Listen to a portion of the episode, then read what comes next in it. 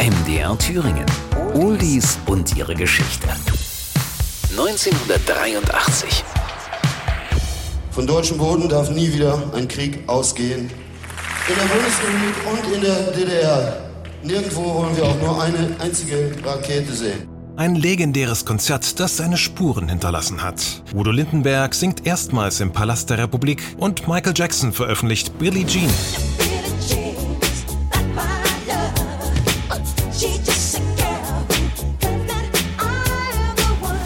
Das Popstar-Dasein wird ja gern als unbeschwertes Leben, inklusive Ruhm und viel Geld dargestellt. Doch die Realität sieht häufig ganz anders aus. Stress, Erfolgsdruck und manchmal auch hysterische Fans machen dem Star das Leben schwerer als allgemein angenommen. Auch Michael Jackson hat da so seine Erfahrungen gesammelt. Nach dem Erfolg seiner Scheibe Off the Wall rücken ihm Dutzende Verehrerinnen auf die Pelle. Besonders hartnäckig und dreist ist eine Dame, die doch tatsächlich behauptet, er wäre der Vater einer ihrer Zwillinge, obwohl sich die beiden niemals niemals begegnet sind. Erst schickt sie Dutzende Briefe, später sogar ein Paket mit ihrem Foto, einer Waffe und einer Nachricht, dass er sich gemeinsam mit ihr das Leben nehmen soll. Fast wie in einem Horrorfilm. Jackson ist verstört und wird sogar von Albträumen geplagt. Eines Morgens hält er es nicht mehr aus, er schnappt sich Zettel und Stift und schreibt seine Angst von der Seele. Um Verwechslungen mit der Tennisspielerin Billie Jean King zu vermeiden, schlägt Produzent Quincy Jones vor, die Nummer Not My Lover zu nennen, doch Michael Jackson legt erfolgreich sein Veto ein.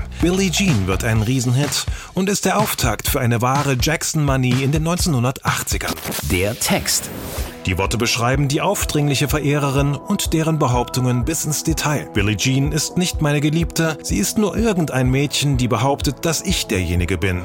Aber das Kind, das ist nicht mein Sohn. Coverversionen.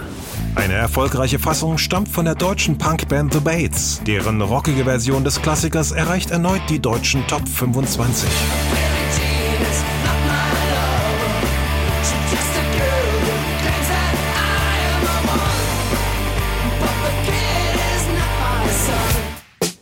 Billie Jean zählt zu den erfolgreichsten Hits der 1980er. Während Jacksons Performance der Nummer zum 25. Jubiläum des Plattenlabels Motown führt er das erste Mal den Moonwalk auf, der später zu seinem absoluten Markenzeichen wird.